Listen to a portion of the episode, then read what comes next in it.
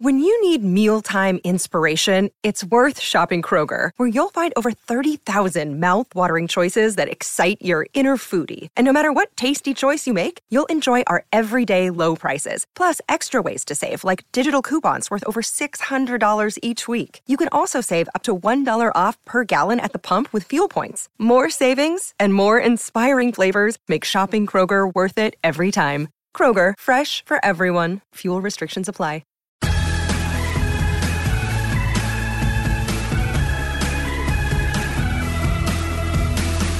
Hello, you guys. Welcome back to Everyone Talks to Liz Special Edition. Here's what we've done. We have busted out the double doors of the Fox Business Studios in Midtown Manhattan. We're in Las Vegas, Nevada, the city I like to call double D's, dreams and divorces. A lot of people, though, see opportunity in Vegas, kind of like tinsel, temporarily very glittery and eye-catching, but you know what? When it ends up in the gutter after Christmas, not so pretty. But do they see Vegas as the kind of place where a high school dropout who by night repossessed cars and by day helped his dad run a 24-hour business in a strip mall can become a multi-millionaire international TV star? Well, look who we have here. Someone who's done that. Rick Harrison started working at his dad's gold and silver pawn shop at age 13. After ditching high school in 10th grade to sell fake Gucci bags, Rick, fake Gucci, he decided to head right back to the family business and partner with his dad. Their no-nonsense style with a healthy dose of monkey business and humor caught the eye of producers who launched the show Pawn Stars with Rick and his dad, old Rick, as the stars. In 2011, Pawn Stars became the History Channel's highest-rated series ever. Today, the show is in its, 22nd season? I start season 21 next month. 21. I think it's 21, something like that. Okay, you've forgotten. Okay, because you're such a big star. The man himself, Rick Harrison, is here to talk about the years-long climb to gold star status. Welcome to Everyone Talks to Liz. Thanks for having me. Oh, it's great to have you. And people see you on TV. They know you from Pawn Stars, but they don't know your background. Oh my gosh, I could not believe it. And we've got actually an audience here. This is our first big Everyone Talks to Liz audience. You guys do not know this. You were in 8th grade and you had to go to rehab, but for a very interesting health reason. Tell us. Oh, okay. Well, no, I mean, I had epilepsy when I was a kid. I had bad epilepsy. I mean, to the point where, I'd have seizures so bad that I couldn't walk. It'd tear all the muscles in my back and my legs. I read a lot. We were Poe. You were so Poe you weren't even poor. Yeah, you lost the O and the R at the end. You know, I mean, my dad's in the Navy. He's in Vietnam. My mom's trying to sell real estate on the side. She's got a library to get me books and stuff like that. It got to the point where, it was just, terrible government health care, I was getting. I thought I was going to die. I mean, I was told I was most likely going to, so I did a lot of drugs. Why not? Party like a rock star till, I stopped doing that and everything. I didn't know. I mean, there was no information. Back then, the only information I had was the library and the Wagnall's encyclopedia set we had at home, where my mom bought a copy every week, and then she, that would show up in the grocery store. She missed a few weeks, so there's a few letters missing. You're missing the D and the O. Yeah, I mean, there's one little paragraph about epilepsy. I had no idea about any of it. All I know is that, I had to go to military doctors. So it was basically government health care. Gave me the cheapest drugs possible. Gave me a lot of. I have all kinds of orthopedic problems because of it. As an 8th grader. Yeah. And eventually, 16 years old, family moved. Mom and dad were in real estate after my dad retired from the Navy. We're talking 1981, 21% interest rate. No one in real estate is going to make any money. We moved to Vegas. My dad opened a little coin shop, and I just started hustling. That's when I found out a way to get fake Gucci bags. It was the first one. We're talking 1981. So I'm selling fake Gucci bags at the swap meet and making $2,000 a weekend.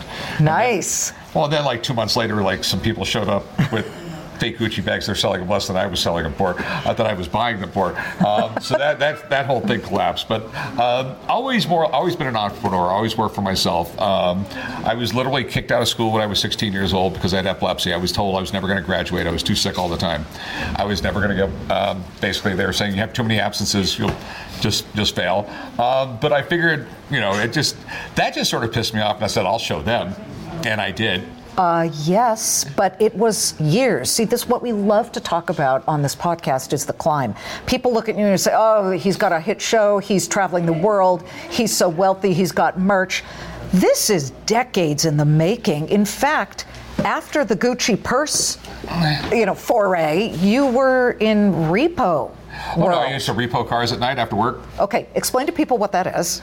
Well, I mean, the car, you get a hold of like the small car dealerships in town, and they sell on payments. And if you don't make the payments, they send a guy like me. So you show up, and you got to steal the car at 1 o'clock in the morning. And I've been shot at before. Stealing what kind of car? Well, I'm not actually. I'm just they didn't make the repo. Payments. Yeah. Everything from Toyotas to trucks, a little bit of everything, and you just have to. It paid good money. How'd you learn to hotwire cars? I've always been a motorhead my whole life. Yeah. Any old car, I'm telling you, it's not that safe. No, to this day, I'm a motorhead. I still, I'm a spastic guy. On the weekends, I still work on my cars. Okay, so you love that. You love old things. So you go back to work with Dad. At this point, who came up with the idea to try and pitch this as a TV show? Okay, so for lack of a better term, I was always a media whore. Okay.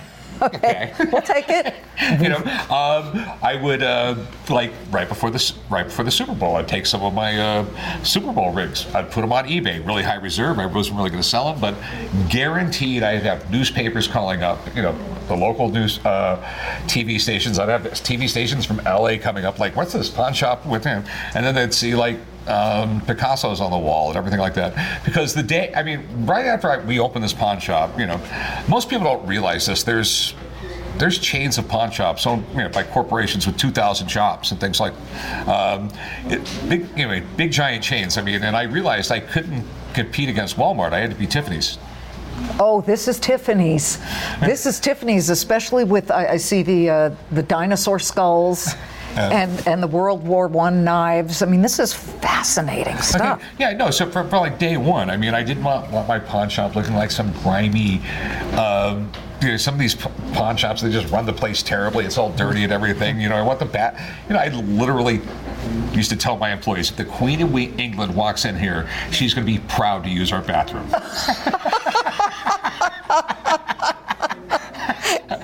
Well, so from the toilet to everything else in here, people bring in not stuff they're going to flush or throw away. They bring in what they have to sell. And I also realized, that through 6 degrees of separation, if you rip somebody off, they're going to tell everybody they know, and everyone's going to know. If you are honest with every customer. Okay, and maybe it's only 3 degrees of separation of them telling everybody, this guy's honest.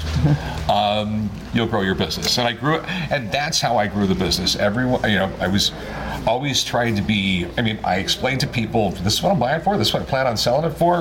You know what I mean? Sometimes I'll tell people this is what I'm paying you for. I don't know what I'm going to get out of it. But how can you be a jack of all trades and be an expert in everything from? A pre-Mennonite, I don't even know what I'm talking about, but BC coins to, this bracelet on your wrist. Tell me about that. Well, first off, one of my dad's things my dad always told me, never be the smartest guy in the room. Always trying to learn. Okay. Good. And someone brings something in, I don't know about it. I'm not going to pretend I know about it. I'm going to, I've over the years, I have a massive network of people I deal with. Okay. For the TV show, we'd email each other pictures and things like that. Now we put them on actually on the show, but people I learn. I really am that nerd. You're talking to the guy who read the history of batteries twice. Twice. Yeah, it was fascinating. No, I've always been, I mean, I shouldn't say this because I'm on television, but I never watch television at night. You know, television's sort of like hot dogs. You really like it till you see how it's made. Yeah. Yes, we all know. No, I am that nerd. I read physics books for fun. Well, I referenced the bracelet. Our listeners should know it looks like a very, very classy link bracelet. It's 1,200 years old. It's from and it's a Viking bracelet made from I got all the paperwork and all the X-ray stuff on it. The metal is identical to the gold coins, English coins from the 8th century. That is fascinating. Yeah. Who brought it in? I mean, where'd you get it? I actually bought this off one of the people from the Viking department at the Met who's collecting the stuff too, and paid a little cash. This is Everyone Talks to Liz, and we'll be right back. Hey, folks, it's your man Keyshawn Johnson here to talk about Angie, formerly known as Angie's List. Your go-to home services. Marketplace for getting all your jobs done well. Now, you might be wondering, what exactly is Angie?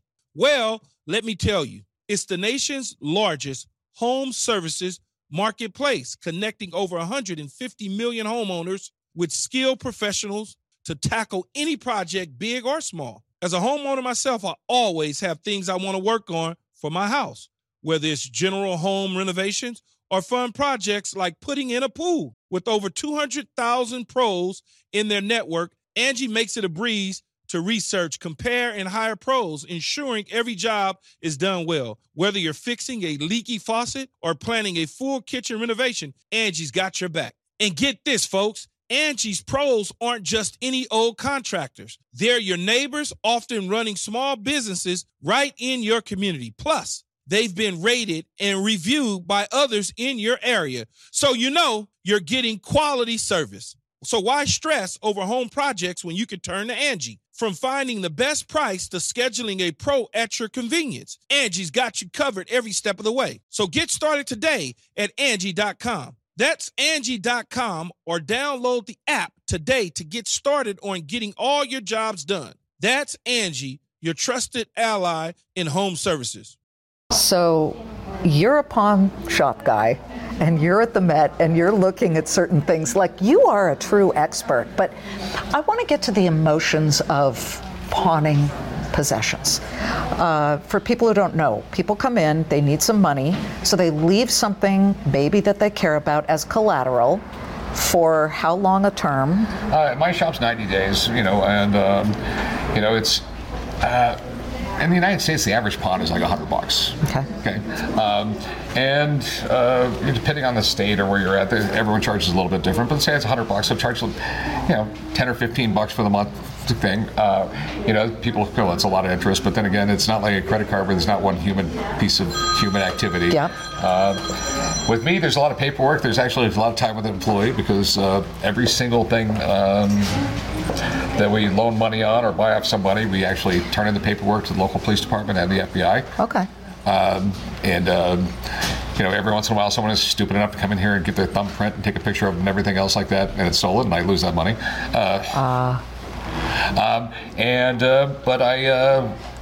It's the simplest form of banking. I loan you money and you don't pay me back. I don't go after you. I just keep your merchandise. That was the agreement we had. What is the most fascinating pawn story in this shop that over the years, since 1989, since it's been open, that you really always remember? A guy came in with 7 human skulls in a duffel bag. Oh my God. And I was like,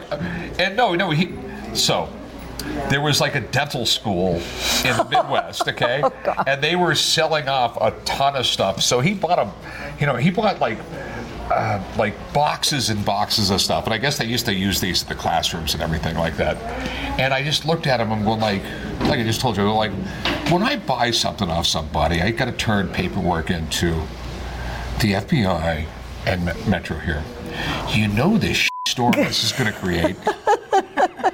Yeah, a bunch of skulls. No, but he had 7 human skulls, which was that was the weirdest thing that's ever walked in the door. Tell me about the most exciting thing somebody has brought in. I get excited a lot about a lot of stuff. Okay. You know, I just love really cool history, weird stuff.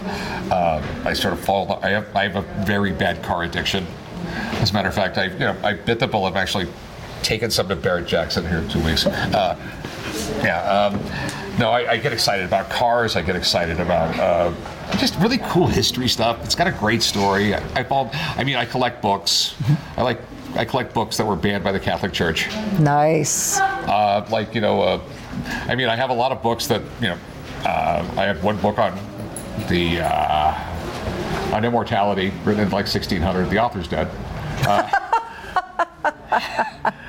I just bought a really weird books. I have books on how to turn base metals into gold, which a possession of those books, back in the day in Europe, was a capital offense. Oh, sort of like writing books on why you shouldn't pay your taxes, right? Yeah. Well, the reason why it was a capital offense, they did not understand physics, they didn't understand chemistry, and the governments of Europe were afraid that if you ever did figure out how to make gold, it would make the gold in the treasury worthless. Of course. Yeah. That's the free market working, isn't it, though? And maybe somebody comes up with that idea. Yeah. The emotion of pawn shops and seeing what people bring in. I see a lot of wedding rings, and they are gorgeous. Yeah. I'm talking engagement rings with beautiful diamonds in them. Yeah. Oh, that's got to be tough for people to walk in off the street and say. Yeah. Well, actually, a lot of people are there.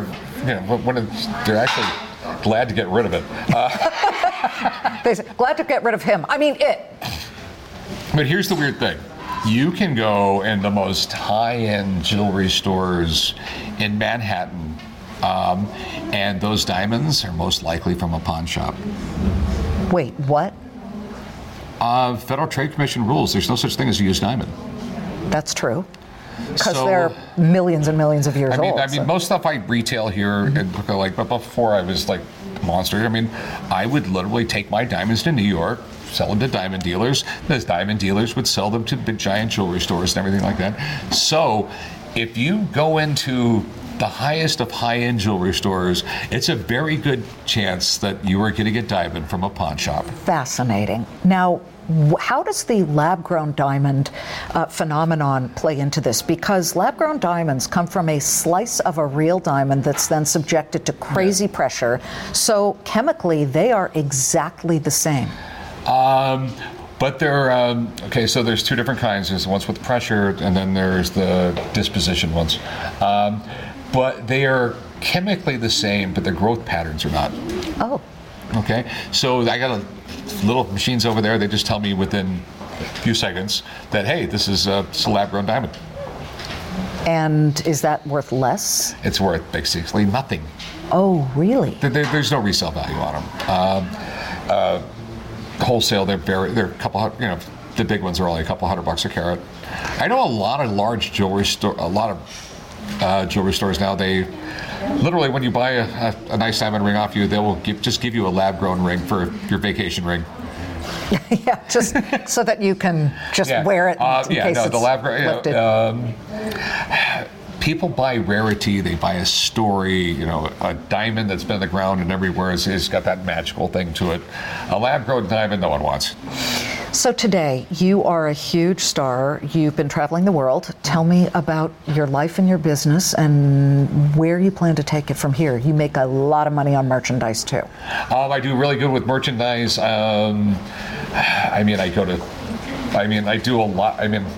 Do a lot of commercials in Latin America. I just having a good time. You know what I mean? I try and take a couple months since COVID ended. Everybody's wanted content. It's been insane. I haven't taken no time off. I had 160 nights in hotels last year. Wow. But more or less told everybody I'm not going to do that this year. So we're filming this season here. But I got 6 kids. I got grandbabies. Anybody want to go in the business with that? No. Yeah, I told him why, because one of these days I'm just going to sell everything and just be a curmudgeon at my ranch. I like that thought. Yeah. Let's end with this. What advice do you have for people who are listening right now who maybe have a health problem like you did, but have a dream or really feel that the world hasn't understood their different kind of intellect, like yours. I mean, I've really learned from this conversation, you are one type of brain that is very unusual. You are a sponge for information. You love learning about different things and becoming an expert.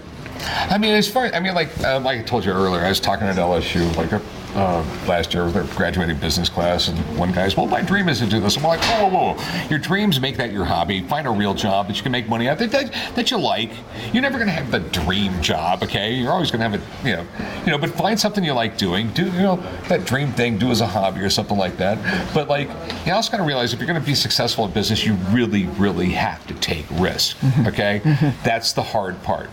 Okay, and I can tell you, I got a million stories. Here's a quick little story if we got time. Yeah. Okay, so 20 years ago, when I was married to my ex-wife, we had a 3-month-old baby. She calls me up and goes, like, will you go? And we had terrible internet service at the house. She goes, can you go online and order me some Pody baby bottles? What are you talking about? She goes, like, there's these baby bottles for infants. I just saw them on Oprah. Can you go online and order some? And I go, like, was it a rerun? And she goes, no. Okay, no, because they were talking about this and this. I go, okay, cool. So, like, 5 minutes later, I'm on the phone with these guys. And we're like, I know it's weird that a pawn shop wants 5,000 baby bottles. But where do I wire the money? Because I already had a whole internet department. I just saw the opportunity, and I took it. And I made an extra $15,000 that month. Oh, my goodness. You know, and I mean, because I've done a million crazy things like that. Some will make money out of them. Some I don't make money, but in the end, I make more money than I lost. And you have to be willing to risk it because you've had friends. You might even done it yourself. Like you see something on television. Like I thought about that years ago, but you didn't do anything about it. Yeah, move, act, do it. You got it. I mean, you got it. You know, like Henry Ford went broke before he had Ford. You know, I mean. You have to be able and willing to risk and things like that. If that, you know, that's if you really want to, or otherwise you can be happy with a normal job. But like, you know, I don't understand miserable people. I know people with 10 times as much money as me and they're miserable. I don't get it. I don't get it at all. It's so easy to be happy in life. Life is really short. I mean, literally like 3 weeks ago, I was 25 years old. Yeah. Yeah. Time slips through our fingers like mercury. Yeah, but like, you know, if it takes risk, okay? You see an opportunity, seize it. I mean, what's the worst happen? You can lose money and then just start over and do it again. I've done it plenty of times. Hey, there's no such thing as failure. In fact, it is said that success is sometimes standing at the very top of a mountain of failures. Yeah, I mean, I've had a lot of failed businesses, but like the ones that worked, I've had some other ones that worked out. Oh, just a few. Yeah. Rick, it is such a pleasure to hear your story. Thank you so much for letting us into your Vegas pawn shop. You know, I've never been in one, and here I am in the top one. This is so cool. Thank you so much. Thanks for having me. Oh, it's great. What did you guys think? We've got an audience here. Oh, they love him. You guys, thank you so much for tuning in. I know that many of you who haven't seen the show, doesn't matter. His story is even better than any television show, and I'm glad he told it right here on Everyone Talks to Liz. As always, 3 p.m. Eastern, Monday through Friday, the Claman Countdown, and we're never pawning anything except great information for money and how to grow it and how to preserve it and how to earn it. So stay tuned. Hope you watch. Thanks so much. Want to listen ad-free? You can do it with a Fox News Podcasts Plus subscription on Apple Podcasts. And then Amazon Prime members, you can listen to this show ad-free on the Amazon Music app. Jason in the House, the Jason Chaffetz Podcast. Dive deeper than the headlines and the party lines as I take on American life, politics, and entertainment. Subscribe now on foxnewspodcast.com or wherever you download podcasts.